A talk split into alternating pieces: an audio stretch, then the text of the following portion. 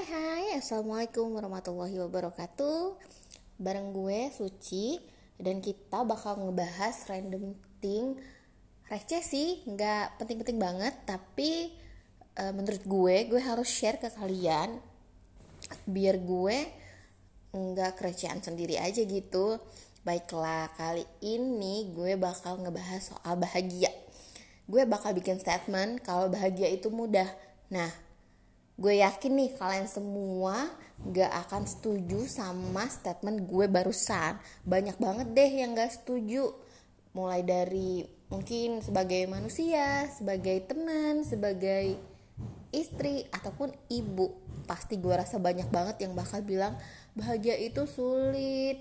Nah I give you the key right The key is turunkan ekspektasi kalian pada apa pun.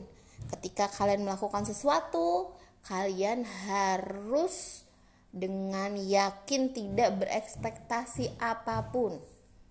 Kalian cuman harus bikin di kepala kalian kalau apa pun yang kalian lakukan itu adalah sebuah proses belajar. Nanti ketika kalian sudah mencoba menerapkannya, kalian gak akan pernah yang namanya kecewa atau jadi nggak bahagia. You know the perfect itu punya Allah. Dan kalian itu nggak boleh naruh ekspektasi apa pun sama manusia. Jadi itu tuh yang sering bikin kalian semua nggak bahagia. Karena kalian punya ekspektasi terus kalian kecewa karena ekspektasinya kalian nggak sama sama kenyataan. Nah begitu oke oke. Jadi kita sudah satu persepsi dan kita bakal bilang sama-sama kalau bahagia itu mudah oke? Okay?